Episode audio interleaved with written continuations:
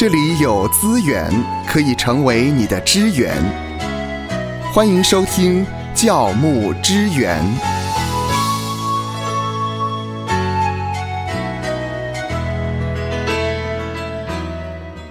过去在教牧支援的栏目里，我们曾经和教牧同工一起探讨过关于崩耗的问题。我想这个问题呢，是一直存在在我们的服饰当中。我们该如何的来面对心理健康、情绪健康，甚至是崩耗这样的一个问题？Richard Baxter 呢，在《改革的牧师》这样一本书里面，曾经问到说。我们的时间跟力量，除了为神所使用以外，还能够做什么呢？蜡烛除了燃烧之外，还有什么用处呢？生命必定会燃烧和耗尽。如果我们的生命为神所用，能够照亮人，使他走向天堂，岂不胜过他为肉身而活吗？当我们委身给神和渴慕被他使用的时候，为主烧尽的这个心情当然是正向的啦。但是，当我们只着重它的一个字面意义，以及把这件事情推向到一个极端的时候，为主烧尽的心情，迟早会逼得我们步向自我毁灭，失去了侍奉的果效。那以下的这一种说法呢，可能在各大中小型教会，你可能都听过。比如说，可能在一个教牧会议里面，一个教牧呢，就向其他的童工说：“哎呀，过去十年我从来没有放过长假，一年当中呢，我顶多也只有一天、一次、两次的一天的假期。”那童工们呢，对他的繁忙还有他的时间的编排提出了建议跟忠告，他却只有一笑置之。过了不多久呢。那个教牧童工呢，就因为身体跟情绪的一个 burn out 而不再牧养的消息，那这个消息就已经传开了。嗯，好，呃，像了老师提到的这个例子啊，我想呢，对于一些资深年长的牧师来说呢，他们过去好像也没有这种休假的制度哦。同样的，当他们在牧养教会的时候，对于新进的牧者或童工呢，就觉得。并没有休假这件事情了。英文呢称为 burn out，中文名字其实叫做耗尽或者是崩耗。那这个词呢，其实常常被人家给滥用，在不同的人当中，好像看起来有不同的意义。那虽然是这样呢，但是有一位叫做 Ayala Pines 的一个学者，跟他的同事就用一种系统的方法来描述 burn out。那就有助于对这种症状的一个研究。那根据他们产出的理论呢，burn out 包括了生理、精神跟情绪上的一个疲惫，大致上当然都跟工作的压力有关啦。比如说，他们讲说生理上的疲惫是包括长期处于疲劳、无力跟缺乏活力之中。那精神上的疲惫的一般表现，就是以很负面的态度来面对自己的工作跟生活。再来，情绪上的疲惫就包括了无望、无助跟被捆绑的感觉。那如果呢有这些状态的话，基本上心理跟情绪已经显出了相当不健康的一个状态。那论到健康呢，什么叫做健康？什么又叫心理健康？什么也叫做情绪健康呢？嗯，夏乐老师提到的，包括了生理上、精神上以及情绪上的疲惫哦。如果发生在牧者的身上的话，那对教会的牧养确实是有非常大的伤害。是的。关于健康的定义啊，有两个不同来源的定义。一个是世界卫生组织对健康所下的定义是：健康不单单只包含了没有疾病，更是指到整全的幸福跟健康的状况。这是第一种。嗯，再来第二种是所谓的正向心理学对正面心理健康的研究。那有一个心理学家叫 R Y F F，我们可能念他 Riff 或 Rife 吧。他的心理健康理论指出呢，心理健康其实应该包含了六个方面的内容。第一个就是这一个人的自我接纳，他能够拥有自我的价值，以及对他自己保持的正面的态度。再来，第二个是个人的成长，也就是他能感到自我的成长，不断的学习、自我提升。再来是人生的意义，相信人生是有价值跟意义的，知道自己人生的目的跟方向。再来是掌控环境，他有应对环境的能力跟信心，可以接受挑战。再来是自主自觉，也就是这个人他具备独立思考，能够坚持自己的个人信念。而不是社会或别人压力之下而来做决定跟行动的。那最后一个是正面的关系，也就是这个人他能够建立正面跟良好的人际关系，对人可以表达关怀、热忱跟付出。嗯，以上的这几点呢，其实也提供我们来做一个仔细的检查：我是不是自我接纳？我有个人的成长？我对于人生的意义非常的清楚？我能够掌握环境？我能够自主自觉？与人有正面的关系？我们不妨可以仔细的来检视一下。是的。那我们知道健康的定义是什么的时候，我们当然可以循序渐进来看心理健康是什么意思。心理健康呢，通常是指人他不具有心理问题以及病态心理。比如说，这个人如果是情绪极度困扰，那我们就说他心理不健康；或者是这个人呢，他经常出现负面的情绪，他在生活上可能常常有适应的障碍。或者是他的行为经常带来负面后果跟破坏性，整体生活的满足感是非常低的话，那么这样的人应该我们就可以说他是心理不健康的。嗯，那什么又是情绪健康呢？情绪健康的定义呢？呃，如果看一个学者叫 Dinner，他提出来的情绪健康的一个定义的话，应该包含了正面情绪跟负面情绪的。健康比例，并且整体生活是有满足感的。比方说，一个人不可能从头到尾都只有正面情绪，嗯哼，那也不可能就是好像从头到尾完全都是负面，从来都没有正面情绪。我想这不至于，所以。一个人要考量正面情绪的比例，比如说包括喜乐、愉快、兴奋、平静、放松等等，这些正面情绪应该是要大过负面情绪的。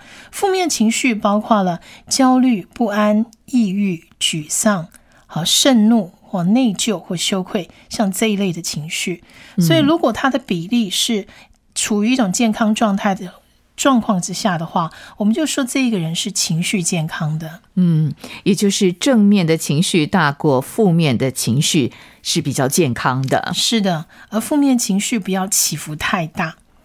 那我们在讨论这个议题的同时呢，我们需要想的就是说，牧者或教牧同工他们是信徒的一个生活上的可能是一个典范，理当来说呢，他们应该可以经验到更大的生活满足感。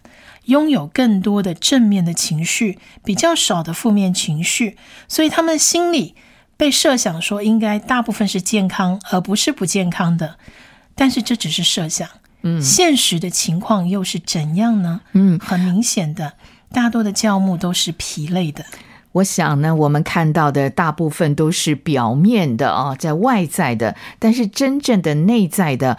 一般的信徒或许不容易察觉出来。是的，如果我们看教牧身心疲累的一些研究的话，其实有一些近代的研究都有指出，教牧的身心疲累指数比其他的助人行业还要高。嗯，教牧牧养其实是一种高危险的一种族群。比如说，有一些人他可能在侦测啊教牧身心疲累的。呃，状况的时候，他有感受到，可能有百分之近四十都会感到沮丧跟枯竭，而百分之七十五的高比例感到有极大的压力。况且，不是只有教牧童工本人，包括他们的配偶，也常常表达了，因为他们的配偶忙于教会事工，以至于家庭生活受到了极大的一个影响。也有很多的教牧因为忙于教会施工而感到他们自己不能够好好的尽到父母亲的责任，或者是为人子女的责任。那美国呢？一项大型的调查显示呢，百分之二十三的教牧人员表示感到抑郁，然后百分之十三的教牧人员感到心理枯竭。而有一项工作枯竭的研究也做出来，就说百分之十九左右的教牧人员感到他们的极度情绪疲劳，百分之二十三呃感受到中度的情绪疲劳。那比较近期呢，像过往呃大概有可能前几年或者是啊可能近代哦，由杜克神学院神职人员健康倡议部门他们所做的一个研究，他们透过电话跟线上调查了。大概一千七百名左右的美国卫理公会的牧者，他发现这些牧者们大部分都处在忧郁跟焦虑的情况的比例，竟然高达了百分之快九到十一。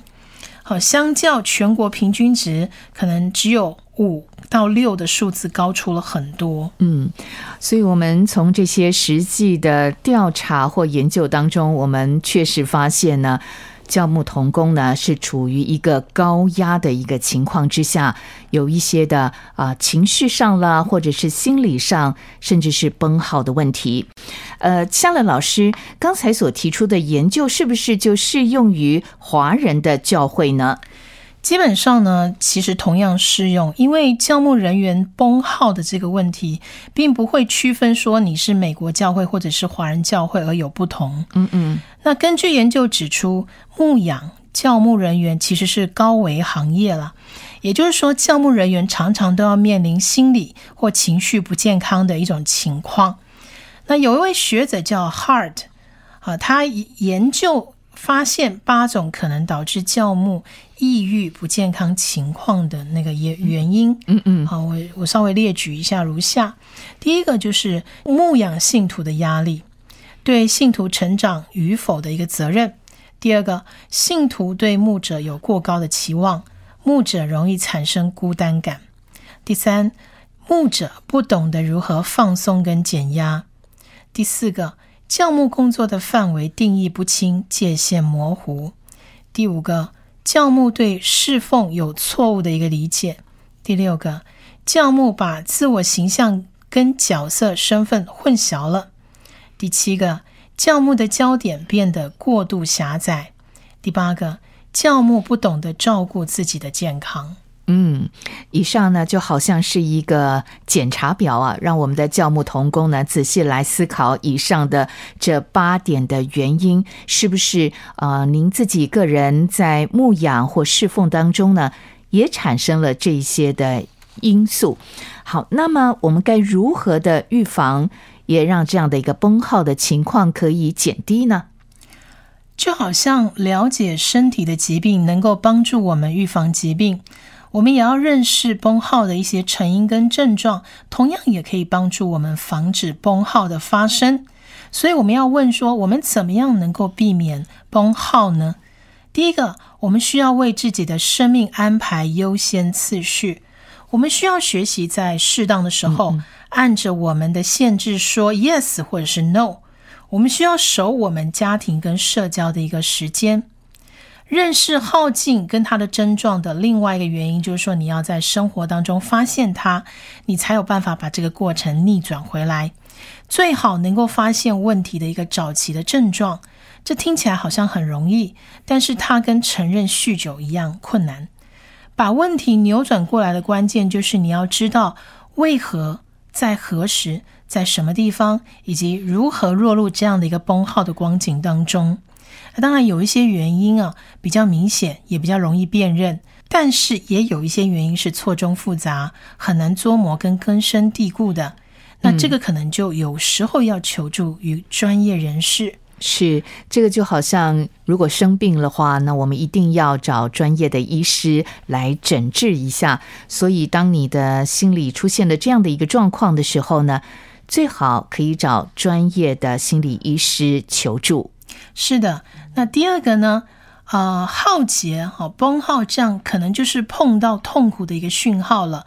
那这是一个讯号，就是提醒我们要检视跟重整自我。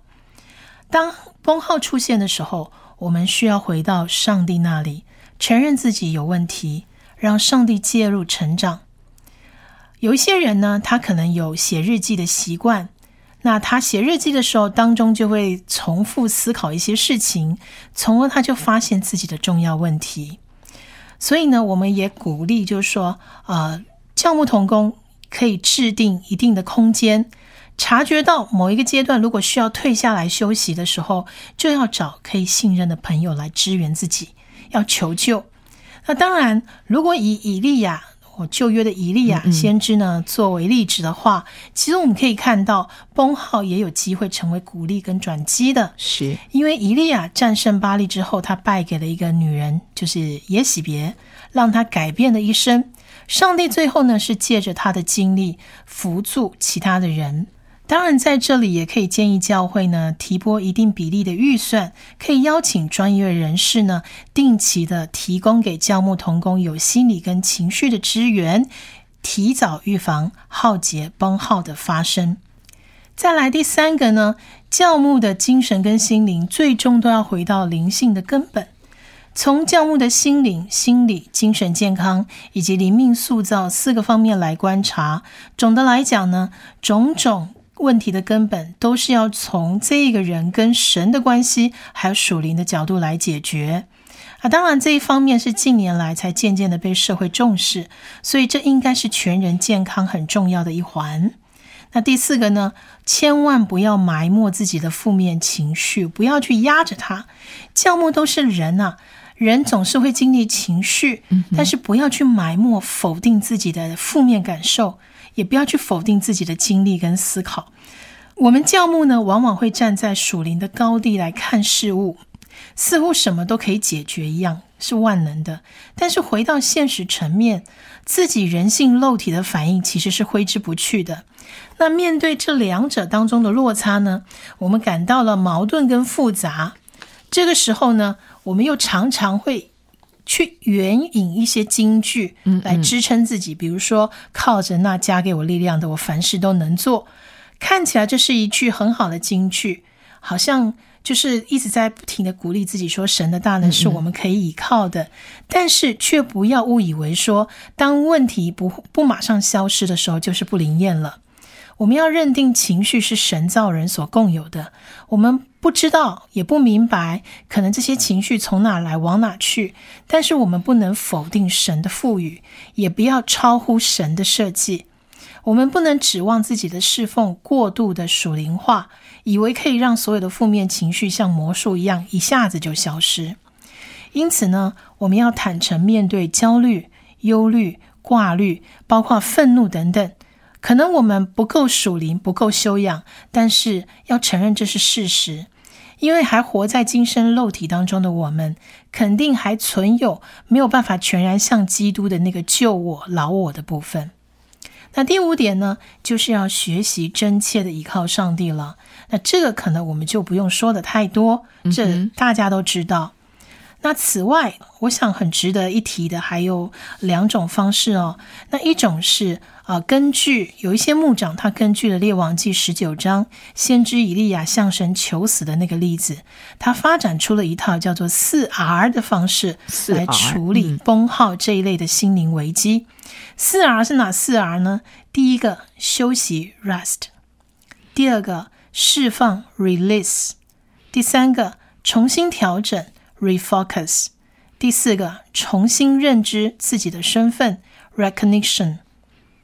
好，大致上这四种可以帮助自己，可能短暂的可以沉淀下来，让这一类的心灵危机不会走到一个特别极端的一个程度。首先呢，就是休息嘛，rest。就好像以利亚他躲避耶洗别的追杀，他逃亡到了旷野，在罗藤树下向神求死。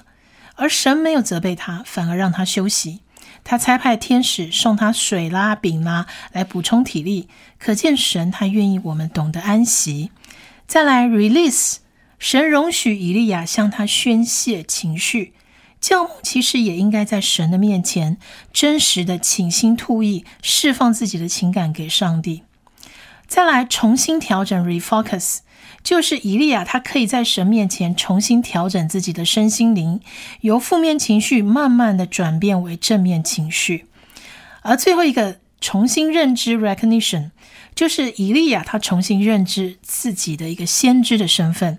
侍奉的人呢，他必须深刻认知到自己是谁，而自己的神又是谁。上帝对以利亚说：“你要知道，我是神。我们是依靠神的恩典，而不是自己的能力去侍奉的。那最后呢，值得一提的另外一个方式是滕敬辉牧师提出来的哦。他提到圣经里头其实有许多宝贵的心理改造的属灵的原则跟方法啊，比如说他说以神的爱跟信心来克服自己的自卑感，建立不亢不卑的自我观念。以喜乐的心态来改造我们性格上的忧郁，不是只是感受，而是改造。以欣赏别人来克服我们狭窄的心胸，然后以交托来消灭多忧多虑，再以交通关怀来缓解内向跟自我中心，再来是以默想来调节过分的外向，增加灵性的深度。那还有就是以饶恕来医治过去所受的这些心灵创伤。那还有一点最重要的是，滕金辉牧师认为安息是灵性上跟心理上的综合功课。因为以赛亚书三十章十五节提到：“你们得救在乎归回安息，你们得力在乎平静安稳。”所以他认为，在安静默想的操练当中，才容易发现假我的这个面具跟控制、自我控制，才可以呢重新寻回呢真正的我的这个本相。